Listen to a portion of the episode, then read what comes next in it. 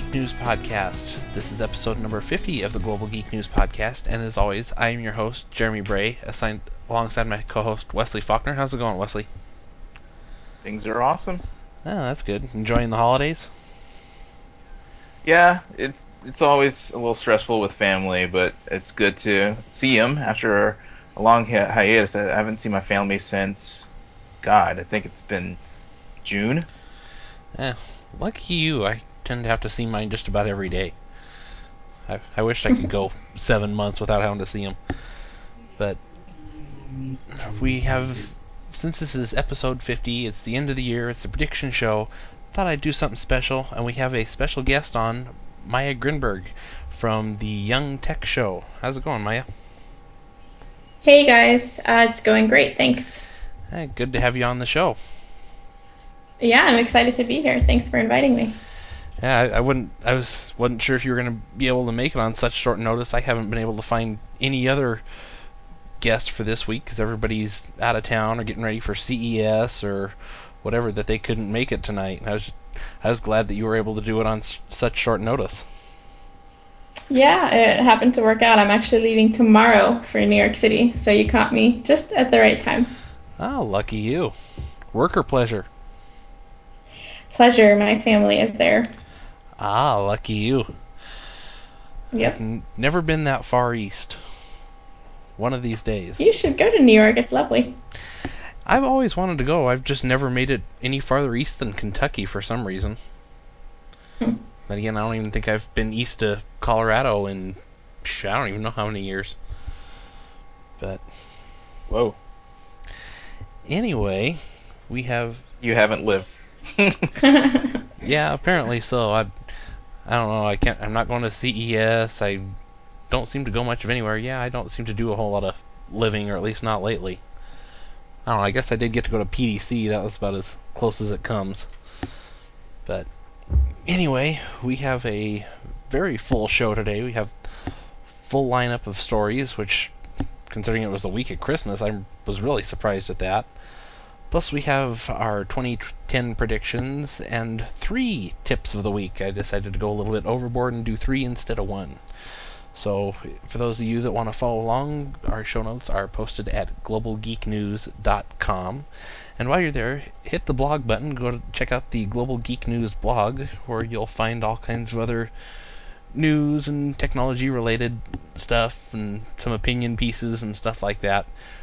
Speaking of which, I've noticed that there tends to be a lot of new Kindle users and stuff, and you can subscribe to it from the Amazon Kindle. So feel free to do that if you wish to pay for the content, which would be really nice. But anyway, go ahead and get started off with our first story. Apparently, the RIAA's three strikes rule is just a scarecrow.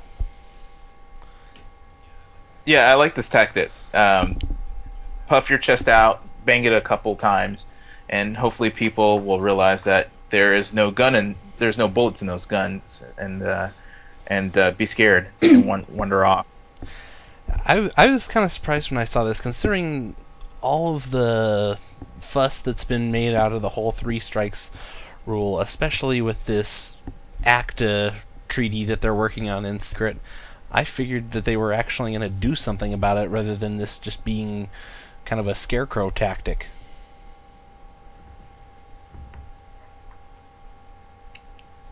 Well, I'm not sure what they could do about it, though. I mean, when the RI, would- RIAA would send out cease and desist letters, um, especially to folks at school and, and universities, um, and these students would have to either pay the fine or take it to court or wait for it to go to court. I mean, that's as far as I've ever heard of it going. We all know of the massive amounts of money that those two poor kids had to end up paying, but what?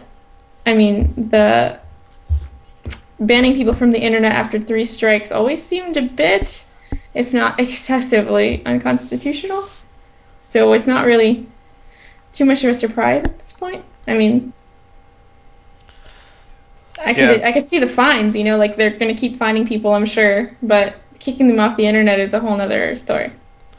Well, I think when you have com- um, countries like I think it's Norway now that has internet as basic, a basic human right, it makes this seem more and more far fetched.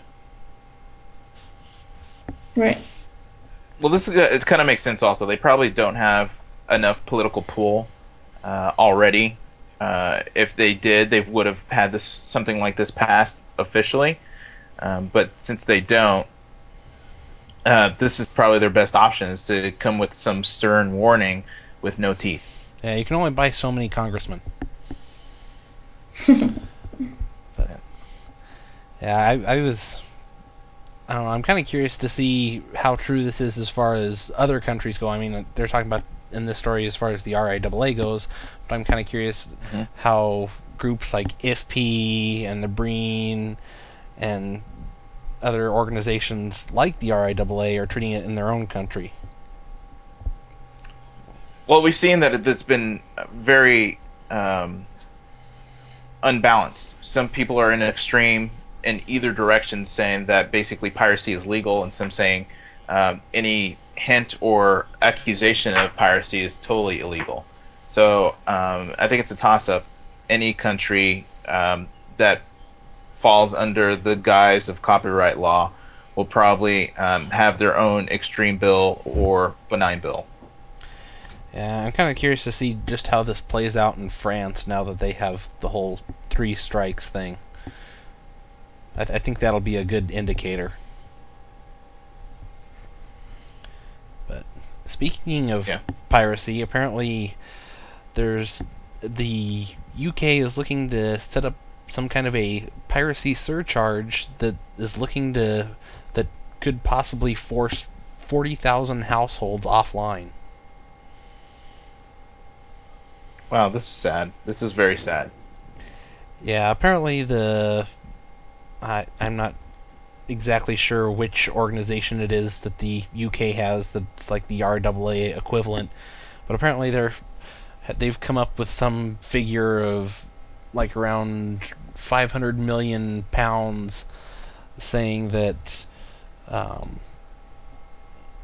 uh, apparently this is kind of what they're losing every year to piracy in terms of if one download equaled one sale, which clearly that that's known to be bogus.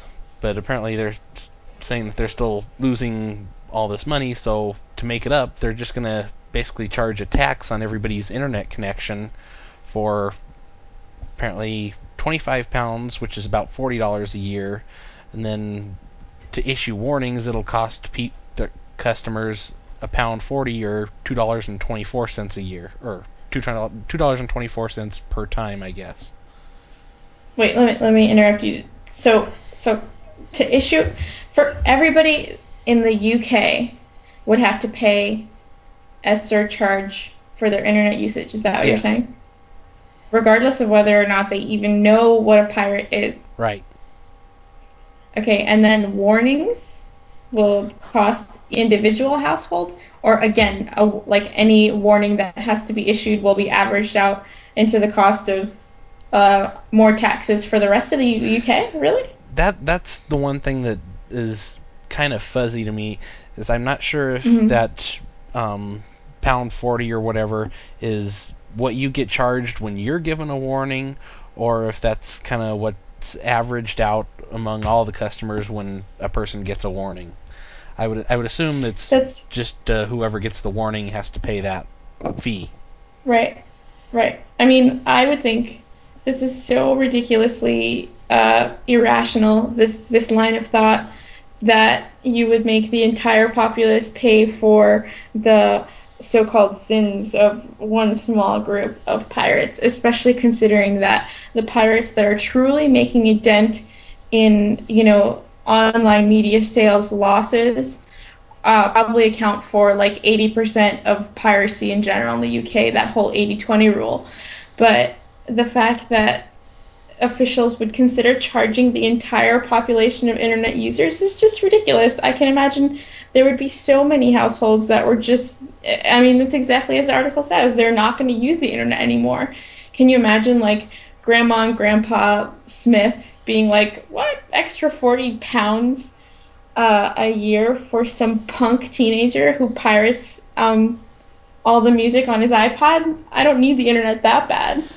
That's just silly. Well, that's one of the things about this.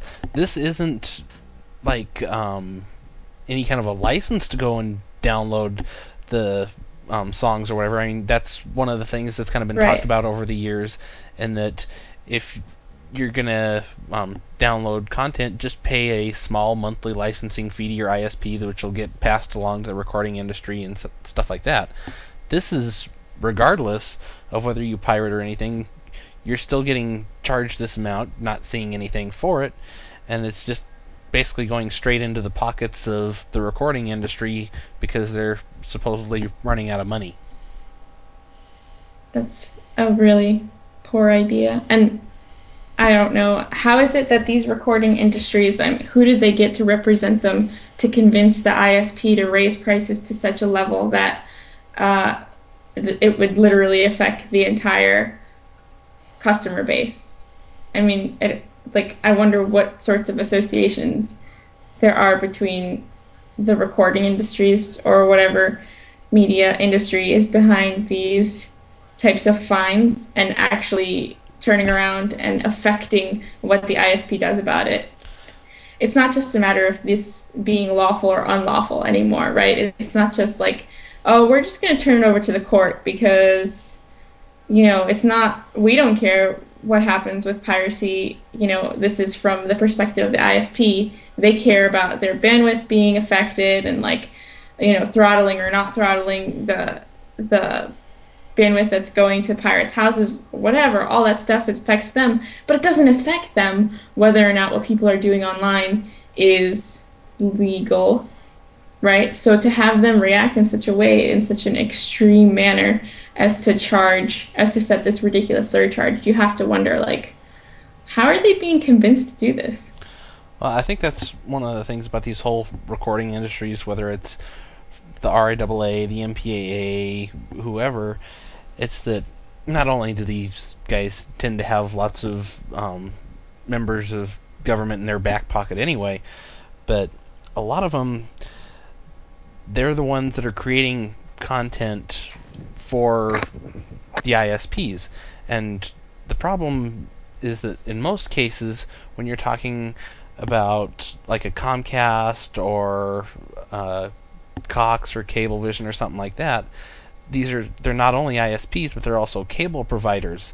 So considering like the MPAA and stuff are the ones that are in charge of the content, they kind of have the cable providers or whatever over a barrel as far as if Mhm. you don't play by our rules, we're we can do whatever we want with the Comcast, we can or the content, and the and your customers will leave you.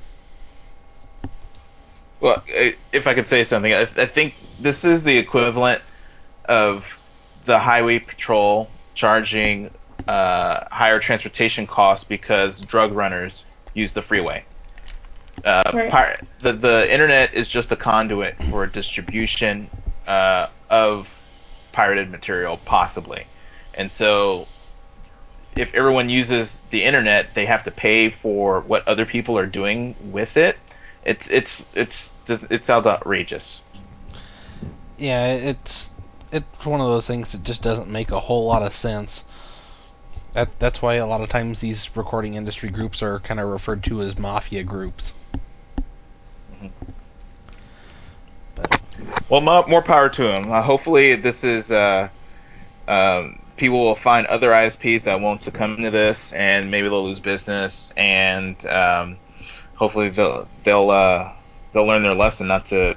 Uh, they'll be the example for the rest of the world not to enact such a law or such practices.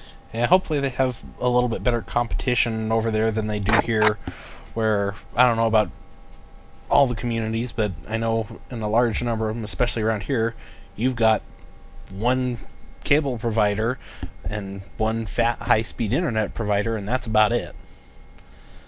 Right. which doesn't help matters at all. But anyway, apparently, coming back to this side of the pond, the Ohio Supreme Court has um, decided on a privacy case in terms of whether or not law enforcement can search your cell phone without a warrant. Yeah, this is complicated. I wonder how detailed they what they call a cell phone, because um, this is equating cell phones to pocket computers, saying they have greater access to the internet and uh, a lot more data and your contact information and your private information, and so privacy uh, is expected with something that has so much of your own data in it, as opposed to a basic cell phone or a pager. Um, but if I had a laptop um, that had a cell phone card in it, would it fall under this law? Uh, what if we're talking about a um, like uh, Apple's tablet that's rumored to come out? Would it fall under this law? Um, the way it's written, I hope that it's it's uh, clear as to uh, a clear line between what is a cell phone and what isn't a cell phone and what is a pocket computer. Yeah, that that's one of the things that kind of concerned me when I read this. And well, I'd like to see this kind of happen in other states, if not the whole country. Period. But at the same time, it's hard to really define a cell phone anymore. I mean, they deliberately stayed away from the whole question of whether it's like a feature phone or a smartphone or whatever. But you have all these devices that have internet connections now. How can you can you define it in a way that those things are excluded, even though they you can get you can have telephony features on them. Like I mean, on my iPod Touch, I can put Skype on there. It doesn't necessarily make it a phone, but it can still function as a phone with all the same features as a phone. So, but it, but does that mean it's necessarily a phone so that they can't search through it? Yeah. Uh, let, this reminds me of a law they just passed here in Austin, saying basically um, you can while driving you can only use your phone for a phone. You can't use it for text messaging. You can't use any of the apps on it. And for for the my problem with that law is, let's say that I wanted to call you, Jeremy, and we're friends on Facebook, and I know your cell phone is through that, so I wanted to use the Facebook app to call you. So I go to the section where the phone numbers are, and then I hit that to dial your number. Am I breaking the law or am I not breaking the law? Because uh, I'm not using the app as an app specifically to update my uh, wall on Facebook, but just to use it as a contact manager. Yeah. So law, laws like this are, are very fuzzy. Yeah, well, that we just recently got our own texting ban here in Colorado, first part of the month, and luckily our law isn't quite that bad. Ours basically says that we can still talk on the phone, we just can't text, we can't send an e- email, we can't really do much of anything in, that requires text entry. But they there's no mention of like apps and navigation and stuff like that. So we can so like in the case that you present, we can still do stuff like that. It's just texting, emailing, twittering, that kind of stuff is out the window. Unless, of course, you happen to have a ham radio license, in which case you're good to go. Are they still, in addition to your hands, do you have hands-free laws as well, or are they separate and substitutes for hands-free laws? We don't have any hands-free laws around here. At the same time that this went in, and I'm not sure if it's necessarily a part of the same law. I don't believe so. But now anybody under the age of 18 can't use a phone at all while driving. But that's about as close as it's come. We don't have any hands-free laws or anything like that. California last year, uh, last June, was the first state to pass um, completely hands-free law, or was it July? And um, I think that pretty much is the the biggest umbrella you can have. You can't hold a telephone, a cell phone in your hand and use it in any way, shape, or form while you're driving. That pretty much eliminates texting, Facebooking, whatever else you can possibly do on your phone, other than talking at it. I heard that uh, actually after that law was passed, that the rates of people uh, being caught using a cell phone actually went up. Well, that's likely because they probably weren't looking as hard before, or maybe not looking as hard, but actually pulling people over because they couldn't get them on anything. Now you can actually get pulled over and fined. Starts, uh, I mean, last June the first fine was twenty dollars, and then I think like at this point I don't know how high it's went, maybe even fifty. But um, you can't. like, I mean, before the law was enacted, there was no reason for you to get pulled over if you were holding a phone to your head, right? So it makes sense that the numbers would go up.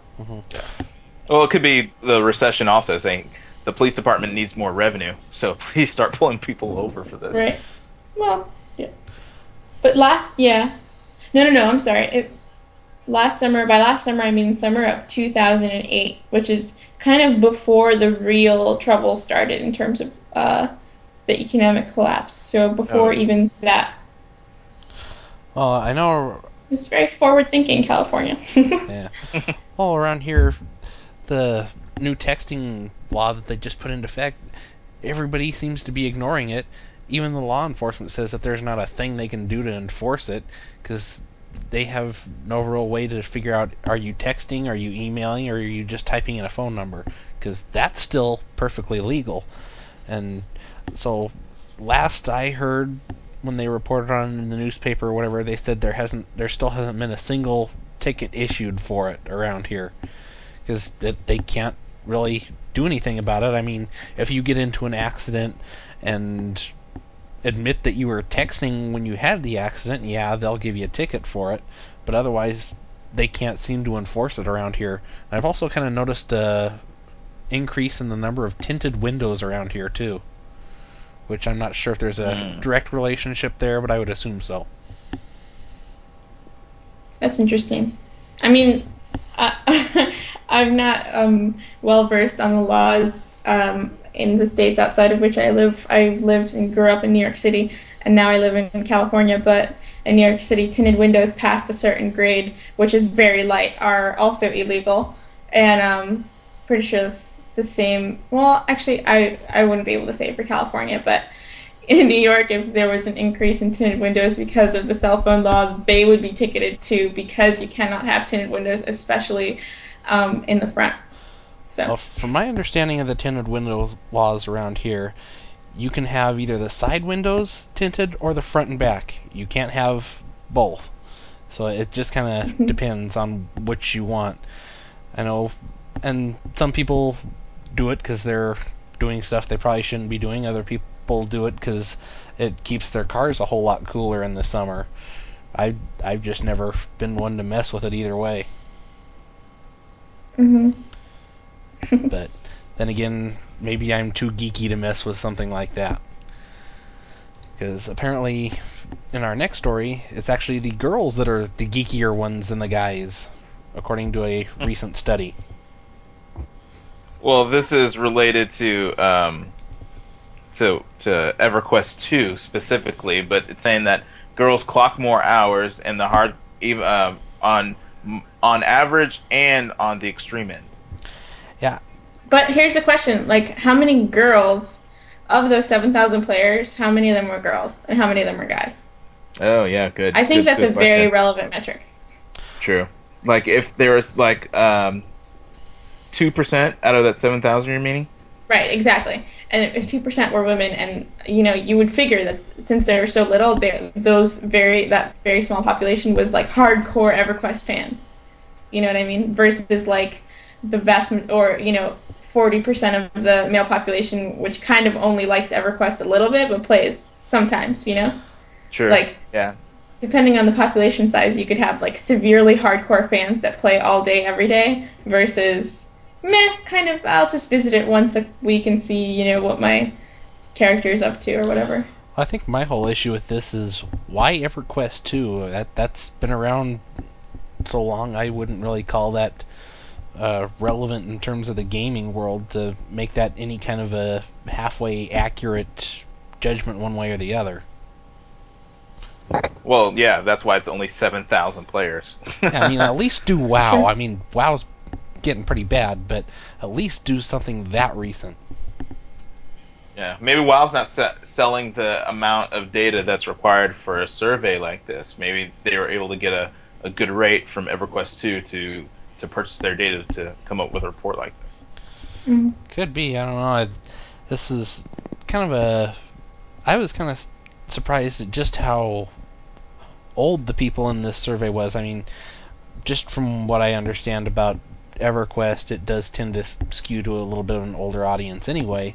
but apparently the average age of the gamers surveyed was 31, which, which Yeah. that that seems like it's getting a little bit on the old older than I would expect. I mean, I would for most games I would guess maybe mid 20s, but that Mhm. lower 30s seems to be just a little bit older than I would normally think when it comes to gaming. I resemble that remark.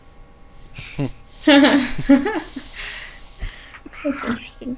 Um, I don't. I, I think it's it was amusing. The thing is, this the particular article, without reading the entire uh, study, which probably, I mean, I should have I should have at least looked at it to know more. But it's interesting what they pulled out in the synopsis, which seems to be their most like weighty and impacting statements, is that the female gamers logged more time online and also lied about it, meaning they Mm. downplayed the amount of time that they logged online. So when asked in a survey, you know, they claimed shorter period of time. So uh, almost as if they, either they weren't proud of the amount of time that they spent on this game, which to me doesn't make sense because if these women are hardcore fans to the point where they're logging 50 plus hours a week and they downplay it to 40 even 40 hours a week is kind of an accomplishment in a way. Like that's a big deal. That's a lot of hours. That's um, a full work week spent playing a game. And so i'm surprised that these very same women would be the ones that would downplay that. It doesn't seem to make sense All right. I wonder if it's uh, because it's more non-contiguous than the men. Uh, so if they play here and there, but more Mhm. often, uh, maybe that could account for some of the the difference in time of how much they perceive that they spent on it. Right. Um, and if they're doing little by little by little, maybe they don't realize how much they spent on it. Spent on it. Um, so that's something else I would also like to see in this, like. Um, uh, of the time of day, is it like one period or multiple periods in the day that they play this game?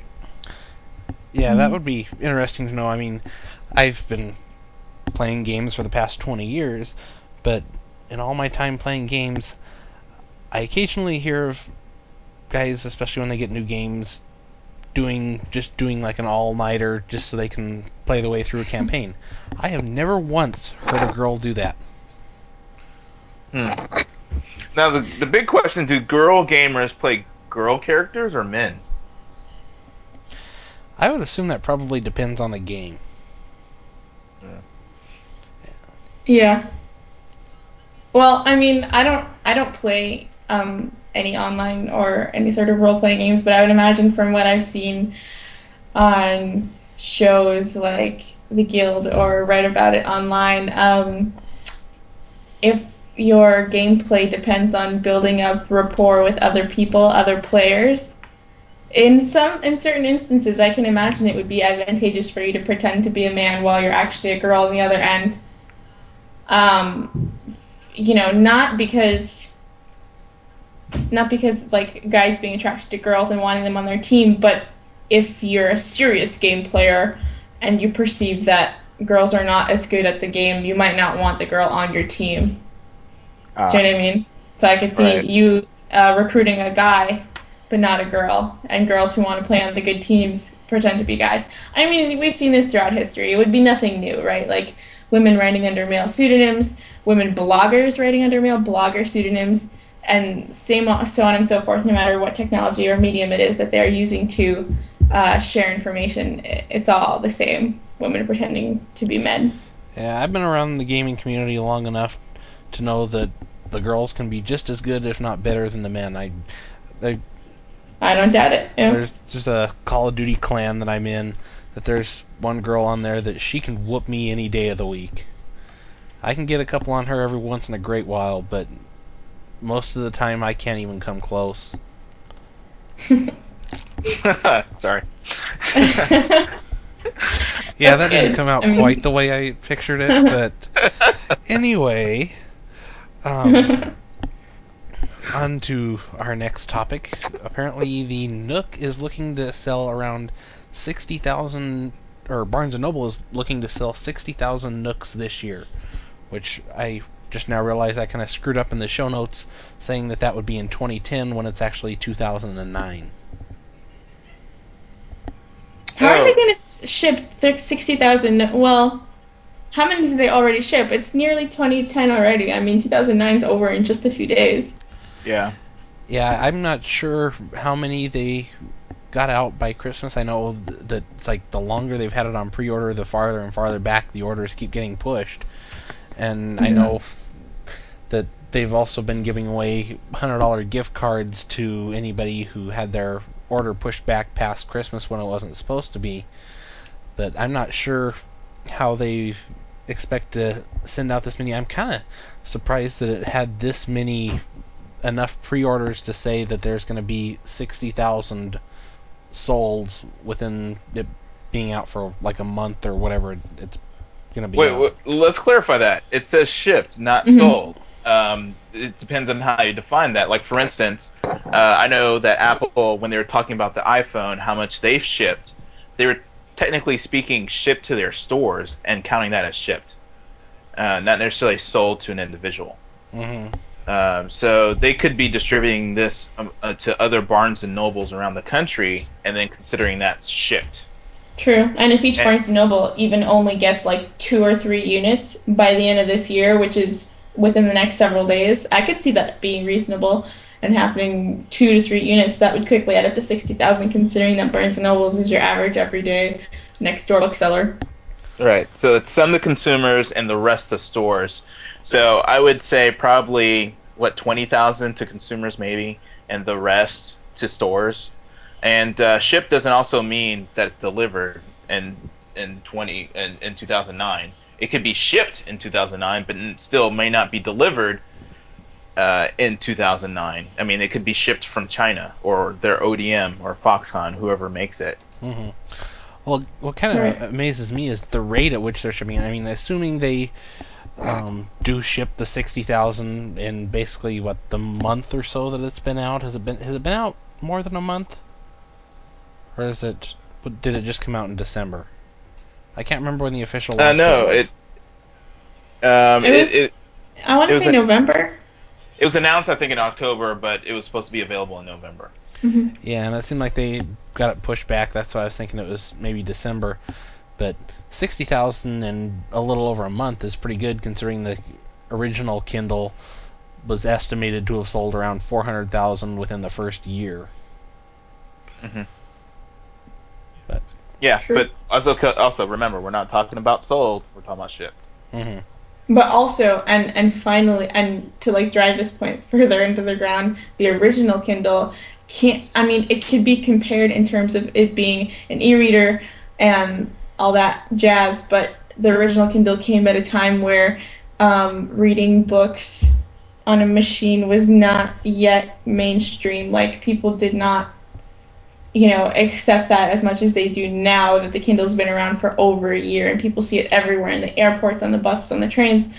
Um, you know, now I could see an e-reader getting off the shelves a lot faster than Amazon did because it was kind of not the first, but certainly the most popular e-reader, breaking kind of ground for the rest of them to come. Right, and you have the Oprah effect too with the True. Very true. Well, I'm kind of curious to see how many people are going to be returning their Nooks and stuff like that, especially if they've been able to also try an Amazon Kindle. Because from what I understand, the Nook's having a lot of issues where it's real slow. I'm hearing like three and four seconds to turn a single page, and just Oh. a number of other bugs and stuff that supposedly are going to be fixed over the next few months or whatever. But when it comes to that initial impression, it's not going to make a real good impression. I, I'm kind of wondering if it's going to have like the Vista effect, where yeah, it's going to get better over time, but that initial impression that everybody's going to get over it is going to be so negative that it's going to haunt it throughout the product's life cycle. Yeah, that's a good question. They need to execute, um, and right now, out of the gate, doesn't look like they're doing that. So, the added features have to make up for their this this this their dissatisfaction uh, in their service. Um, so, um, good luck with them. I hope. I mean, we need we need comp, we need uh, competition in this space. Um, that's that's. The thing is, there is competition in this space. Like, it's just being dominated by the Kindle because the Kindle is a superior product at the moment. But there is the Sony um, e-reader, and there's I- several models of the Sony e-reader. Now there's the in- Nook. I put them in different classes because Oh, of the, okay. wi- the wireless. Okay, I see what you're saying. Yeah. Okay, but at at the very least, we now have three, right? The Yes. Sony e-reader with wireless, Kindle, and now Nook. Right, and So- hopefully Apple, possibly. Right, possibly. I'm I'm kind of hoping there's not an Apple iSlate or whatever they're calling it. I don't know. It, they've been s- saying that this is coming out for several years now, and no one's ever been able to accurately predict a date or anything. So I've got a feeling that this is just going to be another piece of vaporware, at least for a little while yet. But Uh, well, it's uh, with the amount of reporting from the different sources, I think it's real. From people who have, I've I've known people who are skeptical, and of course have greater access than I do, and they have been turned. So I have to believe that the people who are skeptical, once they get turned, that they know something that I don't know. mhm. That that that removes the doubt in their their mind about this product. Yeah, I'm, I'm thinking there's a little bit more to the rumors this time around, but for something like if you're going to launch a product like that, it kind of doesn't. To me, it just doesn't make a whole lot of sense considering this is since they're not doing MacWorld this year. This is basically an on their own kind of thing. I would think that something like that they would want to announce it like a MacWorld. Yeah. Anyway, speaking of portable reading devices, apparently the Kindle was the most gifted item in Amazon's history, and apparently ebooks are now out, out- outselling physical books, or at least they did on Christmas Day. That is really, really cool. I hadn't seen the story until you sent it, but I think that it's fascinating. I would like to see the actual numbers Kindle being the most gifted item in Amazon's history. What's that number? Does, Yeah. It doesn't actually say in the article. Yeah, we've heard many numbers. Uh, not, we haven't actually. We've heard zero numbers, but many of these articles saying the most, the most popular, the Mhm. most gifted, uh, but yet they won't disclose any numbers. So Right. I actually am protesting this article. I'm protesting the story. I want numbers. Um, they get no more response from me on this. Well, Right. I, I think I finally kind of un- maybe understand why they've never given out any numbers yet, especially when it comes to the actual ebook sales. Other than, I think it was like a month or two ago, they said that out of every 100 physical books sold, 48 or something like that, I believe, were books on the Kindle. But I think the reason that they don't give out the numbers is now that supposedly on every book sold, or I'm sure it kind of depends, it varies a little bit per book, but on average for every book sold, they either they lose a dollar or two dollars per book. So I'm guessing they probably don't want people seeing just how much money they're losing on the book sales. I think that's why they've never released any of these numbers. That's a that's a pretty reasonable explanation. But I mean, you would hope that. See, it's interesting because now that these new Kindle owners have Kindles, they have all the more reason to visit Amazon, you know, all the time. Not just on their Kindle and over their Whispernets, but you know, actually logged on through the web, looking at the regular site, and being suggested all these new things to buy. And um, for every dollar or whatever that they lose on a book, I would imagine that they could recoup that just with eyeballs that they get from those readers browsing for new books because they have no other place to get books for their Kindle other than if they happen to like reading old books that are out of copyright. hmm Mhm. Well, you can still get books from other places, like the Gutenberg Project and stuff. It's just you have to use. yeah, their- but those are the ones that are out of copyright, yeah. Yeah. Well, I, I think there might be. I'm not sure exactly how that works because I mean copyright varies from country to country, and I know that's been an issue in the Right. past. But with a lot of these books, and you can still buy ebooks other places, assuming you get them like in a PDF format or something like that. You can still put Right. put them on the Kindle and stuff. It's just not a real easy thing to do because Mhm. with the with the new Kindle firmware update that just came out and is slowly rolling out to the Kindles, unless you go and install it manually, like I have on my Kindle too. It, there's now PDF support, which there always has been on the Kindle DX, but when you get it from these other places, assuming it's the PDF, you can now just put it on there and, and it's not a problem. But if you're getting something that's like a doc file or any other kind of a file format, you have either the option of emailing it to a certain email address, having it emailed back to you, and then you have to plug in your Kindle, Kindle and physically put the file on there, or you can email it to a, another address and they'll wirelessly send it to you, but then it's 15 cents per meg. And if you happen to have a PDF file that's a couple megs, that's going to add up fairly quickly. Right. And that's a fairly high barrier entry that most people, especially I would imagine gift recipients of the Kindle who weren't among the first adopters who went out and got it for themselves, um, aren't keen to do. So Yeah, it's not a real clear thing to do. There's been several times when I've had to go back into the help documentation and stuff to figure some of these features out, so it's not a real easy thing for most people to do. The functionality's there, most people don't realize it, but it is there if they ever need it. It's just not real easy to get into. Yeah. Mhm. But uh, I, I was certainly I'm I wish they would kind of tell some numbers at least on the device itself. I don't care how many um, books they sell. I just want to know the numbers on the device because you would think that for this to bypass something like a Nintendo Wii as the most gifted item or an iPod as the most gifted item, there's got to be a ton of these being sold. Yeah, and how do you dis, how do you separate gifts from purchases? How do you Well, know I, I'm I mean, I can imagine that they might do, you know, the gift option when you're checking out. You check if this item is a gift, then at the very least you can like subtract the sales prices from the shipping uh, record. So, so I check that all the time when I'm sending Amazon gifts to my family and friends. So I think that would be the, uh, you know, the very lowest, um, you know, indicator of what is a gift and what isn't. So perhaps for the purposes of their um, number, that would be the lowest number, and it can only get higher. For example, if you buy a Kindle for yourself, but you don't mark it as a gift for yourself.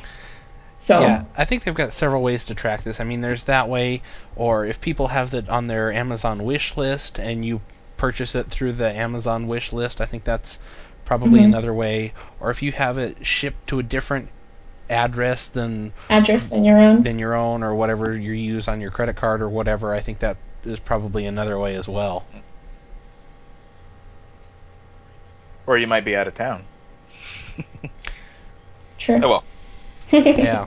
But yeah, it's certainly interesting to see. I, I've been watching all of the new Kindle owners on Twitter. I've just been a done a generic search on the word Kindle just to see how happy people are with it. And it amazes me how many people have gotten it as gifts and stuff and how happy they are with it compared to the people with the Nook, which seem to have a whole lot more complaints about it. But that, that's just kind of something that I've noticed after about a day or two of watching Twitter. But at least, Yeah, that's interesting. I um I got to play with a Nook very briefly. I was riding the Caltrain home from work, and uh, it was actually the day after the very first shipment of Nooks arrived. Um, which, so it was kind of it was kind of a big deal because I haven't read about anyone seeing one in the wild before. So as soon as I saw this guy who was across from me holding a Nook, I totally went just right up to him and I asked him if it was a Nook, and I think he sensed my excitement and he just handed it over to me to play with um, which was really cool of him. But all I noticed about my very brief encounter with it was just negative things. And then afterwards, I thought, you know, I probably wasn't being fair. I have a Kindle too, and I'm a big fan of it. You know, I love my little machine very much. But all I, all the thoughts that were running through my head, you know, with the few minutes that I spent like playing with it and pushing the buttons and trying to get a book to come up was, ah, it's kind of bulky and it's short and fat and it's like noticeably heavier than my Kindle. And you know, I tried to get on the network to see what their bookstore looked like, and it was AT&T 3G in San Francisco, and sure enough, it, the network was down. So, as for my first impression, what worse first impression could you get than you know the actual bookstore not being up on the first day of your you know playing around with your Nook? Yeah, So but uh, of the, the Kindle could have the same problem though because they used AT and T on the newer international version. Oh, do they on the international version? But yes, absolutely true. But then the international version, yeah, I guess there would be lots of people in the U.S. who bought themselves an international version. Well, they discontinued the the Sprint version, so only the international version is available for purchase. Really? Yep. Is that just the Kindle 2? If you buy a Kindle 2 at this point, it's going to be an international one, and it's going to be on AT&T. That's correct. Right. I'm I'm not sure about the I know how I Kindle missed that. DXs, but yeah, all the Kindle 2s are now the international Kindle, which is on AT&T. Lucky me, I'm still on Sprint. Well, I, I was just going to say the same exact thing. Lucky me. I I don't know. I I would never if they had had it on AT&T when I bought it, I I would have really second guessed myself when it came to purchasing it. But I'm lucky me, I'm on Sprint. Yep. Speaking of AT&T and their less than stellar service, apparently they are no longer selling iPhones in New York City because New York City isn't doesn't have the capacity for any new iPhones. Oh wait, I, uh, I think we have a That was story. updated. Oh, has it been updated since I looked? Oh, okay. It has been updated to say that that might not be the reason. They're Well, was- selling was- in New York we- now again. We have a story in between there about Nvidia and DirectX Oh, uh, 11. I, I accidentally skipped one. Oops. Well, okay, yeah. Back to NVIDIA and DirectX 11. Apparently, the new Fermi-based GPUs have been delayed until at least March due to presumably more technical issues. They seem to have that have pushed it back, I believe, twice already. And even last week, they um, reduced the specs on the new Fermi-based GPUs quite a bit. So I know I'm not holding out any longer for an NVIDIA-based GPU just to, for comparison purposes. I'm going to go ahead and go with an ATI card. I think uh, what what is the a dollar a day late and a dollar short? It sounds exactly like what Nvidia has. Like uh, it's going to be delayed and it's going to have less features than originally promised. hmm Yeah, I, I've been kind of surprised at how much it's been delayed. I mean, this was expected. I guess it was back last October. Was it October or November that it was supposed to originally launch? November, it looks like. Then it was delayed to CES and in the January timeframe. Now I've heard either today I've heard both March and April. So somewhere around there, I'm I'm kind of wondering if maybe with this whole new architecture they bit off a little bit more than they could chew. Yeah, or they got the wrong estimates from TSMC um, that they would be able to fulfill the request and they couldn't. Mm-hmm. Yeah, th- I. This certainly doesn't look very good for Nvidia. I mean, right now, about the only thing they've got going for them is the Tegra chip, since they seem to be doing okay getting that out the door. But they're a couple quarters behind on DirectX 11 cards. Now ATI is going to have, or well, AMD technically is going to have quite the lead in the DirectX 11 market by the time they even get their first card out the door. Yeah, that's very sad. Um, it's it sounds like their ship is going down quickly, and there's nothing they can do to right it. Um, I heard that their die is pretty large for this, but I think that is probably the the nature of the GPU business. It's it's no longer acceptable just to come up with a GPU.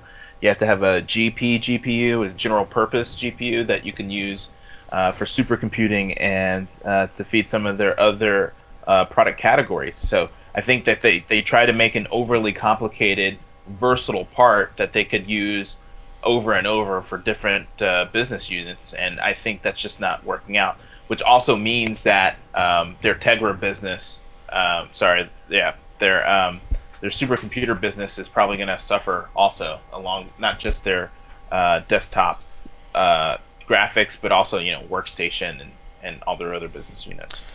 Yeah, the whole supercomputer business seems to be a major shift for them, primarily with this whole Fermi architecture, and that they're moving. I wouldn't say necessarily away from like graphics cards in terms of making them for gamers and stuff like that, but they're they seem to be aiming more at high-end supercomputers, maybe doing stuff in like um, server-side processing, more cloud computing type stuff, and this certainly isn't the best way to get the ball rolling. That's for sure. Mm-hmm. Well, I wouldn't count them out. Hopefully, they'll have some surprising announcements for CES and maybe uh, a good demonstration of what to come to keep people's uh, uh, whistles wet for their upcoming architecture. Mm-hmm. Yeah, I know they've just waited too long to have any chance of getting my money for this round of graphics cards. I'm tired of waiting, but I guess if I can't get my hands on a ATI 5970 before then, maybe I will end up waiting that long. I don't know.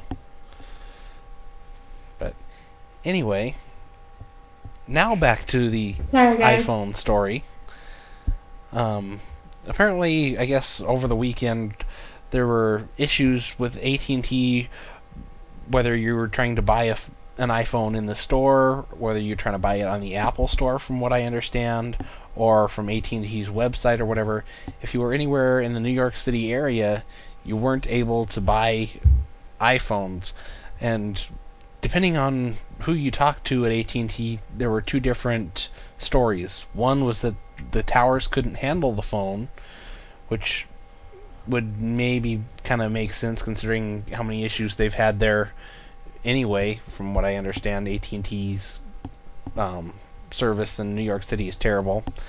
But at the same time, I was also hearing a story in re- as far as there was some kind of a um, scam or something like that that was going on that was that they had temporarily stopped selling iPhones in the New York City area. Yeah. this when I sounds read like that a. story, Go I'm ahead. sorry, Wesley. Go ahead. No, no, no. You go. When I read the story earlier today, it was pretty obnoxious. The thought that this woman who tried to, you know, scout an iPhone online um, through the AT&T store, upon calling a customer service representative, was told, "Oh, you're in New York City. New York City can't handle the iPhone." Um, which is funny because New York City's had the iPhone since the iPhone came out. It would be kind of just kind of silly for the iPhone to suddenly disappear. Um, you know, late December of 2009 because recently AT&T's been having more network problems than ever before. Um, the fact that a customer service representative could say something like that is just laughable. I don't think AT&T would ever give that as an official reason for taking the iPhone off the air or uh, literally off the web uh, just for New York City. The credit card scam is a little bit more understandable, but at the same time, I think they just made a, a you know a media faux pas. They didn't announce the fact that they were temporarily taking iPhone off of the website. Um, Daniel and I were talking about this earlier. We were uh, recording our own podcast uh, for Young Tech Show, and you know it just seemed just it just seemed like a bad media move to me. They have since um, announced that you know iPhone is back up on the web. That people in New York City can indeed go and buy themselves an iPhone if they so wish. Um, so it, it only took a day or two. I don't know how long exactly the the big iPhone ban um, lasted, but I think if AT&T had just made a, a minor announcement that said uh, iPhones are going to be unavailable for New York City on the web, just briefly, they would have avoided this whole Consumerist shebang, which is a very whistleblower, loud uh, website that gets a lot of attention. I, I'd like to um, interject a little cons- little uh, conspiracy theory, if I could. of course. I, um, so there's been announcements specifically about those two markets, New York City and San Francisco, or the Bay Area. Uh, AT&T specifically targeted those areas and say service will be improved. my prediction is that they are tweaking the radios for the 3GS uh, for those areas uh, for um, to have better capacity for the, the, to better use the cell phone towers there and maybe to be uh, specifically tracked by AT&T so they can tweak tweak it for these targeted phones. And I think maybe their inventory system got turned off for that area because um, there's supposed to be a phone sold specifically through those areas from Apple. Um, that's that's what my guess is is that they're targeting new iPhones uh, that externally look exactly the same, but internally are modified uh, to have better signal. Well, my my thought was this kind of goes along with the AT&T CEO, whose name escapes me all of a sudden, that we talked about. I believe it was last week, saying that the top couple percent of iPhone users use 40% of the data. I thought maybe this could have some kind of a tie-in with that in some way. Mm-hmm. That's what I mean. That's that's that's why I got this idea because I think he's modified iPhones to either to track this more efficiently or to give them uh, better access to to to raise their uh, their per- perception of being a better carrier. Mm-hmm. Well, at least the iPhones are coming back or now on sale compared to Microsoft's Word, who's about to be taken off of sale unless they get their workaround out by July 11th. Uh, January. January, yeah, that's right. It's getting a little late at night. It's a Monday. True.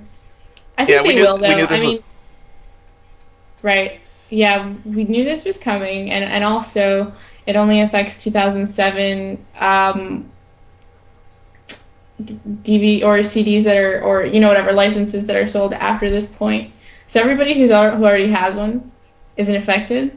Everybody who was planning to buy one, like as of today, uh, through whenever they reconfigure their disk or whenever they reconfigure the actual software, um, you know, I guess is screwed for just a little while. But it's not like there's any shortage of alternatives for these poor people to use to as their uh, document writing software application. So My question is currently there have the beta of uh, Office 2010. I wonder if it has that same problem because they might just like not let it be sold and use it to push, you know, go ahead and migrate to 2010 that doesn't have this issue.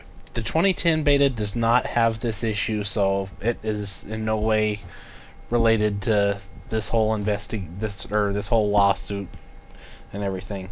So if you download the beta, that's fine. If you buy this before January 11th, that's fine. From my talking to people at Microsoft, which in full disclosure, as I'm sure most of you know, I am a Microsoft student insider, but from what I've been told, the they'll they've got another version of Word that they're putting into Office and everything without this custom XML editing that this company has a patent on, and that it will be ready and on the market by January 11th. So there shouldn't be any supply issues when it comes to Office or Word. I would say they shouldn't fix it. They should just go ahead and push 2010. I mean, uh, that it, that it would allow them to say the government prevents us from selling this, meaning that they uh, are absolved from any hardships from any other companies because they can blame the government. And two, they can uh, say for those people who are uh, put through some uh, some some uh, unknown or undue stress because of this, we can give you the price of what 2007 was. Uh, uh, we can sell you 2010 for that same price. I think it's a good move from them.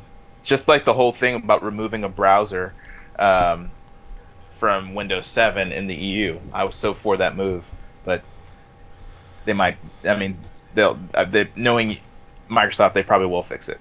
Mm-hmm. Yeah, I've been meaning to download Office 2010. I just haven't gotten around to it because when it came out was when I was out at PDC, and the internet out there was less than stellar. So I'm kind of curious to see what kind of just how good that is and if that would be a decent temporary solution for somebody who doesn't really want to have to even worry about these issues but is willing to try out the beta or you could potentially run into bugs and stuff but at this point in the cycle not likely since it's expected to come out during the summer i'm kind of curious to know if that would be a real benefit for a lot of people or not I've been running it for over a month. It's solid. I love it.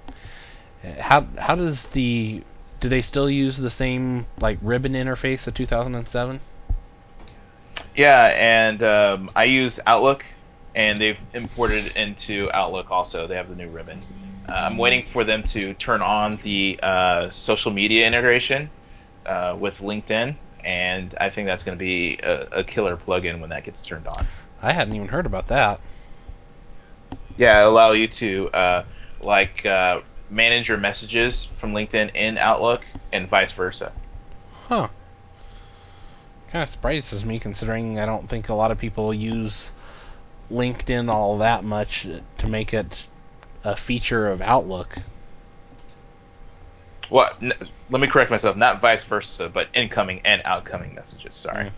Um, so, so you can send a message. Uh, you can reply to messages in Outlook, and it'll go to go to LinkedIn, and then you can receive messages from LinkedIn, and it'll show up in Outlook.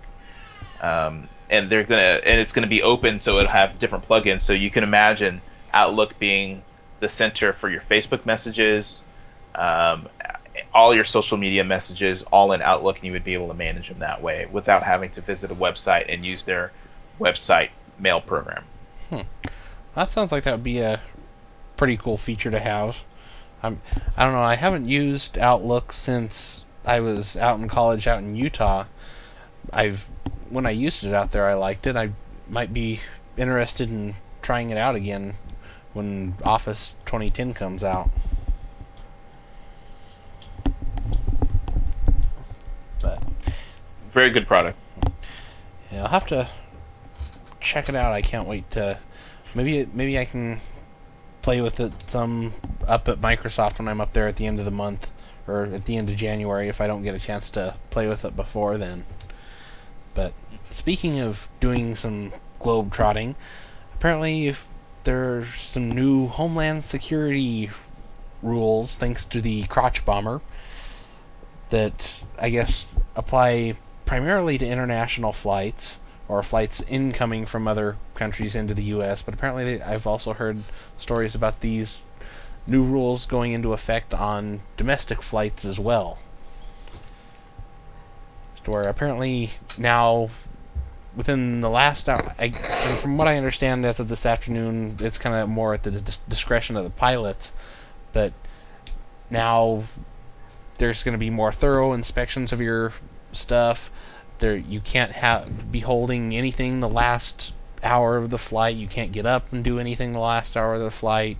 You can't be reading books. You can't be using your laptop or anything. You basically have to sit there where your hands can be seen at all times for the last hour of the flight, or at least in some cases. Yeah, from what Maya was saying earlier, and from what you're what you were saying too, this is starting to look like a really, really just like a, a knee jerk reaction to a possible terrorist attack. Um, that they have put these rules in place. They're temporary, and then eventually, after the holiday season has died down, we'll get some new permanent rules that aren't subject to discretion. There'll be rules and not suggestions. And I think until then, a lot of this is being handled haphazardly, depending where you're flying from, where you're flying to, and what airport and where airline. I think it's it's all kind of crazy right now. I think the whole TSA thing is pretty much theater anyway. I mean, rather than it is real security. I mean, I've seen I don't and heard stories of I don't know how many people accidentally getting through securities with big knives and all kinds of other stuff because it's basically just about wanting to appear secure. Yet, if you so much as try and carry a water bottle with you, you better be you better have a lot of extra time because they'll probably want to do all kinds of other checks on you. Right. Um, it is that those instructions for different procedures are set to expire on December 30th of this year. So they are really just meant for the holidays at the moment. Um, I do think that with the media firestorm that quickly followed up the release of these new set of rules, um, the TSA and you know whichever governing body they're going to end up working with to develop new standards are going to rethink some of the silliness of the rules. I mean, I think the whole one hour thing is kind of retarded. Uh, if you're not allowed to do anything in the one hour before your flight sets down, then let's just do something two hours before the flight sets down. Somebody who's on a mission to destroy an airplane doesn't care what time it is, I would imagine. Whether you're over water or over land, you're going to destroy an airplane that's full of people, you're going to do it no matter what time it is. That's my thought on that. But, um, yeah, I, it's going to be interesting to see what happens after December 30th when the new year begins. Um, how people are going to change what's going on in terms of making flying more secure or airport um, entry more secure.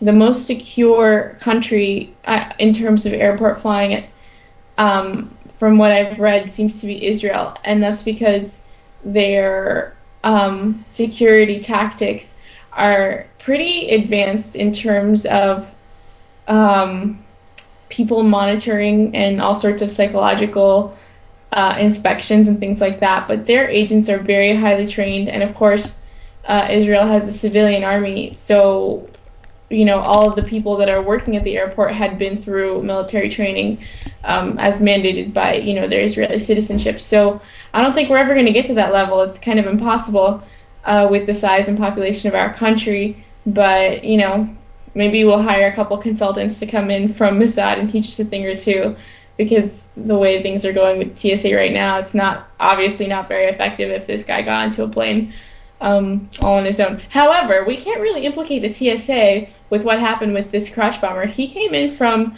uh, the Netherlands, so it's not like we the TSA had any control whatsoever over you know his entry into the United States at all. So I'm not sure exactly why they were implicated in such a way and had to um, you know make up all these crazy new rules. And, I, Well, and you know they, they should have known that um, a bomb would be in the nether regions of a person coming from the Netherlands. I mean, it's completely obvious. duh. Well, from my understanding of the airport that this guy flew out of, is this has not just one checkpoint like you have with your normal airports, but this one has two checkpoints. One that's like the normal checkpoint that we would have here, and the second one that is at the gate itself, where you have to go through your scans and everything a second time.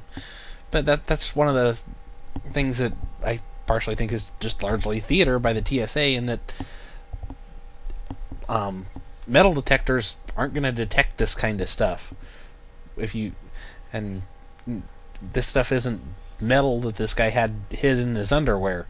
So stuff like Right. that, it makes no difference to really do that. I mean, they've got the one puffer machines that can maybe detect some stuff like that, and then they've got the other ones that can see through your clothes entirely and basically just get a picture of you naked, which to me, I'm just kind of waiting for them just to bar all clothes from flights. Period.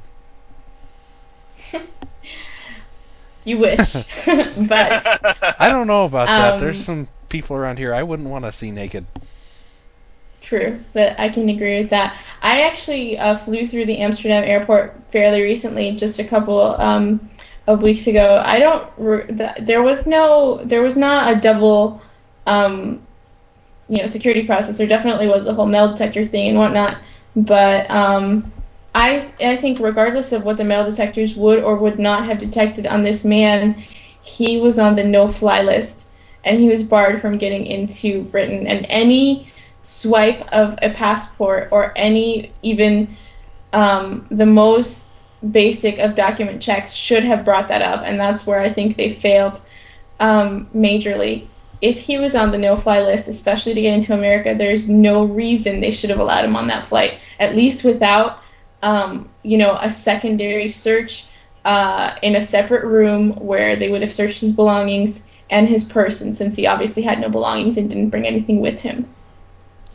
Yeah, there seems to be a couple of various conspiracy theories running around about this. Some I might subscribe to, some I might not. As far as this is possibly just a ploy to get to purchase new equipment for the TSA and all kinds of stuff. But uh, as long as they have retarded rules like this, it's just going to mean a whole lot less flying for me. I've already canceled my CES plans largely because of this, and partially it's because there's not doesn't seem to be much in the way of anything interesting at CES this year anyway. From yeah, that's right. I'm not going. Yeah, that too. But yeah, it just doesn't make a whole lot of sense. A lot of this stuff. It, I can't imagine that this is going to help their case any. But. Agreed. Well, that was our last story. You want to move on to predictions? Yeah, considering we're running a whole lot later than I thought we would be. but that's all right. For the end of the year show, we can run a little bit later. All right. So before we start, we're gonna do three positions each. Do you want to do round robin and give one each, and then uh, until we go around three rounds? Sounds good to me. Let's start off with you, since you brought that suggestion up. Sweet. Um, so my first prediction is that um, we're going to start getting apps for the Kindle. Uh, just like uh, everyone's getting an app store, I think eventually, since the Nook runs Android underneath, it's going to get applications, and thus the Kindle is going to have to one up them, and so the Kindle will get applications. Yeah, I'd, I'd be kind of curious to see if they would actually be willing to open the Kindle up quite that much. I mean, there's basically haven't been willing to open it up much at all. I mean, if anything happened with the Kindle, I could care less if it had an app store. All I want is to be able to tether my Kindle to like my netbook or something like that. Not happening. All right, who's next? I'll take one. Um, I think that actually I'm pretty sure with the recent press release that we are going to be able to turn our cars into Wi-Fi hotspots. Uh, the press release that I'm referring to is the one that came out from Ford. Um, it's basically the use of Ford's sync technology, which is the voice-controlled telecommunications and internet system inside their cars. Now you're going to be able to plug in an air card into the sync USB port and effectively turn your car into a mobile Wi-Fi hotspot.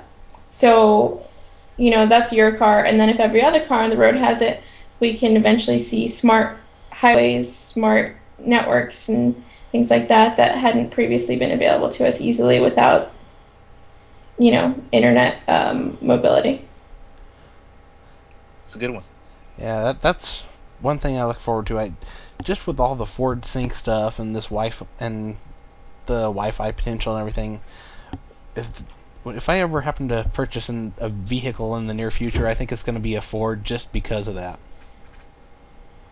Well, the thing is, I'm gonna be. I think we're gonna be swimming in overcharge for wireless. I mean, because there's gonna be you have you pay for the internet at your house, you pay for internet on your phone, you pay for internet even though it's built in into your your e-reader and then you know you have your 4G card and then you have your built-in internet on your on your netbook and now you're gonna have to pay for internet on your car and that's it's gonna be you're paying for the internet like five six times over at that point yeah i know that's one of the things that i really hate when i'm traveling and stuff is that when i have to pay like 10 bucks for for a day's usage of wi-fi at an airport or something like that Yeah. Yeah. All right. But well, for my prediction, I think we're gonna see some kind of a device, whether it's like a tablet or what, that is going to be almost entirely voice and gesture controlled. I don't know what kind of form it'll take. I know I just Perhaps you're talking about the Natal. Basically, kind of like maybe a combination I mean, between like right? like Natal and the JooJoo.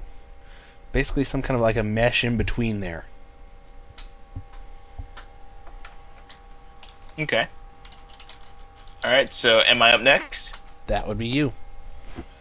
Um, I say, um, the the inter, the Apple iSlate will flop.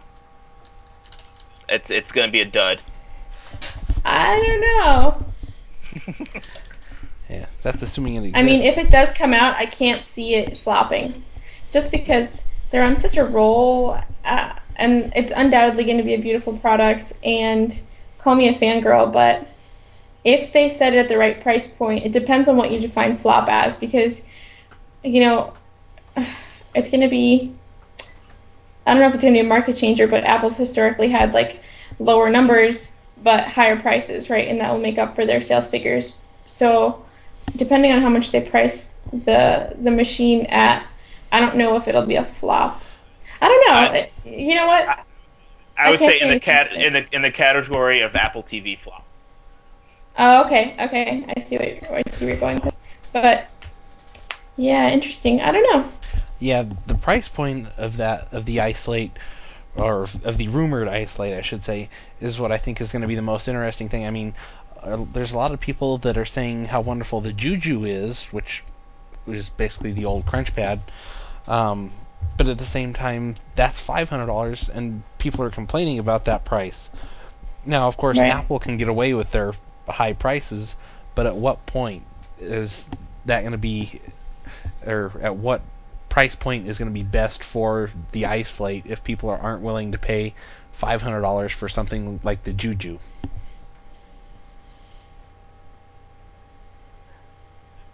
I hope it's not too high. I don't know. I mean, the It thing is, be. is that none of us, none of us know anything about the the ice, the iSlate, and I hope it's not called that either because I think that name is lame. But um, depending on the functionality that it has, if it's more powerful than a netbook, it shouldn't cost more than eight hundred dollars. It shouldn't cost more than you know five hundred dollars. But what if it has more functionality than your typical netbook, than your typical flimsy netbook, and it has the aluminum unibody and it's like beautiful and all this other stuff that it may do? I don't know. If there's too much speculation for me, my brain's about to explode. Flop. Yeah. All right, go Maya. Um, I am. I don't. I don't know any big, big uh, predictions other than perhaps that the idea of um, your operating system as browser will begin to take off a lot more, especially if we see um, many of the very popular netbooks coming out with Chrome OS, and the people that buy them really just latch on to the you know browser as OS. So I predict that its popularity will increase exponentially in the new year. Yeah, I, I think I'm going to have to d- disagree with that one. I think that, and my final prediction would be that the Google Chrome is a complete flop. Not just a partial flop, but a complete flop. OS or the or not the browser. Primarily the OS, but the browser I'm, I've never been real fond of either. I mean, I use it, but I'm compared to the actual full-featured browsers out there, like Firefox or Opera or whatever, it just can't even compete as far as I'm concerned. And I saw some new benchmarks of the, uh, I believe it was the new alpha or whatever of Opera, and they completely blow Chrome right out of the water. Wow. With the the focus on standards and Opera being faster, mm-hmm. I, I think that'd be awesome. Well, if I if I remember right, the benchmark that I saw, like the JavaScript or whatever that they or the JavaScript engine that they're using or whatever, I think it was like six times faster than Chrome. It's like six times, eight times faster than Chrome, something like that. So it's going to be an impressive browser when it comes out. Is that your prediction? Yeah, that Chrome will be a complete flop. and we'll see more of them. See Opera getting more market share too. All right. But All right. So anyway, that takes us down to our tips of the week since I decided to do three instead of one. Uh, first tip of the week, two of these coming from Lifehacker. This one is the Torrent Magnifier, which apparently brings multi-site torrent searching to your desktop. So if you've been looking for a desktop application to do your torrent searches so that you don't have to check out MiniNova, the Pirate Bay, isoHunt, and all those others, all you can just do it all once now, all now in one single search with this wonderful little torrent magnifier program. Which I haven't necessarily tried it myself, but I definitely plan on using it here in the very near future. I'm just kind of strapped for bandwidth this month. Can I comment on that briefly to say that the I'm not sure if you timed it this just perfectly, but um, it, this is especially handy. I'm not sure if it's uh, completely applicable, but torrent search engines were ruled unlawful today um, by a U.S. judge. What? So there was, yeah, yeah. what what level? What is this a state supreme court or what? Hold on, I will tell you. Um, That in a lawsuit brought by the Motion Picture Association of America, U.S. District Judge Stephen Wilson in Los Angeles ruled defendant's technology is nothing more than old wine in a new bottle. So he likened the guy from isoHunt, the guy who runs isoHunt, um, to offering nothing different from services like Napster and Grokster. Okay. So what about Google? So I don't know. Good question. So this was the um, isoHunt case that isoHunt lost back on the 24th, wasn't it? Uh, I think so. Okay, yeah. From my understanding of that particular case, of what I've read of it, they don't seem to be doing. They haven't shut down isoHunt in the U.S. and as far as I know of, it's still going strong in other countries. Yeah, I'm on it right now, and it and it's up and fine and everything. But from my understanding is the reason they primarily lost this case was because unlike the Pirate Bay or whatever, which never explicitly said here's how to get pirated content, here's where to get it, stuff like that. The isoHunt guys actually did say stuff like that. hmm And, and that's kind of where they kind of shot themselves in the foot. That's interesting. Um, all I know from this article is that, uh, let's see. Well, they're going to appeal. They're considering all options, but the judge said that Funksite, which includes isoHunt, Torrent Box, and Podtropolis, garners about 10 million hits monthly, and uh, instead of having to log onto a proprietary network to download copyright files, users access defendants' generally accessible website in order to download those files. And instead of downloading content files directly through the defendant's website, defendants use users download .torrent files that automatically trigger the downloading of content files. These details are at their core indistinguishable from the previous technologies. So it doesn't mention anything about what you're saying, um, just that you know he's ruling them as indistinguishable from previous, uh, you know, deemed illegal um, music sharing sites. So I'm not sure if we might be talking about different things, but it sounds like it's serious in this article. Yeah, well, with my understanding of this isoHunt case is with with them they were more able to prove intent that this is more for piracy than it is for sharing like Linux ISOs, whereas just because of things that the staff has said, the fact that there's like specific categories for top 20 movies and stuff like that, whereas other sites or the smart torrent sites don't do stuff like that. But then again, I always tend to point people to private trackers because then they don't really have to deal with this nightmare as much. Speaking of which, if anybody needs any invites to my private trackers, no, you're not getting any. Um, anyway, our second tip of the week would be how to improve your blog and social media strategy. This is this comes from Write Creatively.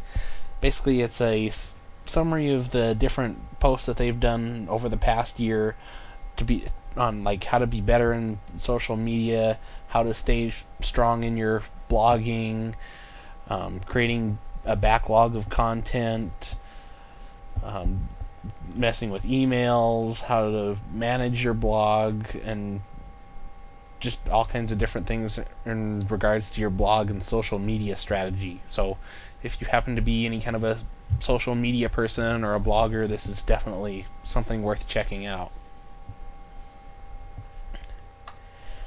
And finally, you can apparently get your Facebook updates through your feed readers, whether it's like Google Reader or I don't even know half the RSS feeder feed readers that are out there anymore.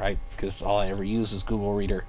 But apparently now you instead of having to visit Facebook, you can get those just imported straight into your um, feed reader, which is probably a feature that I'll definitely be using a lot of.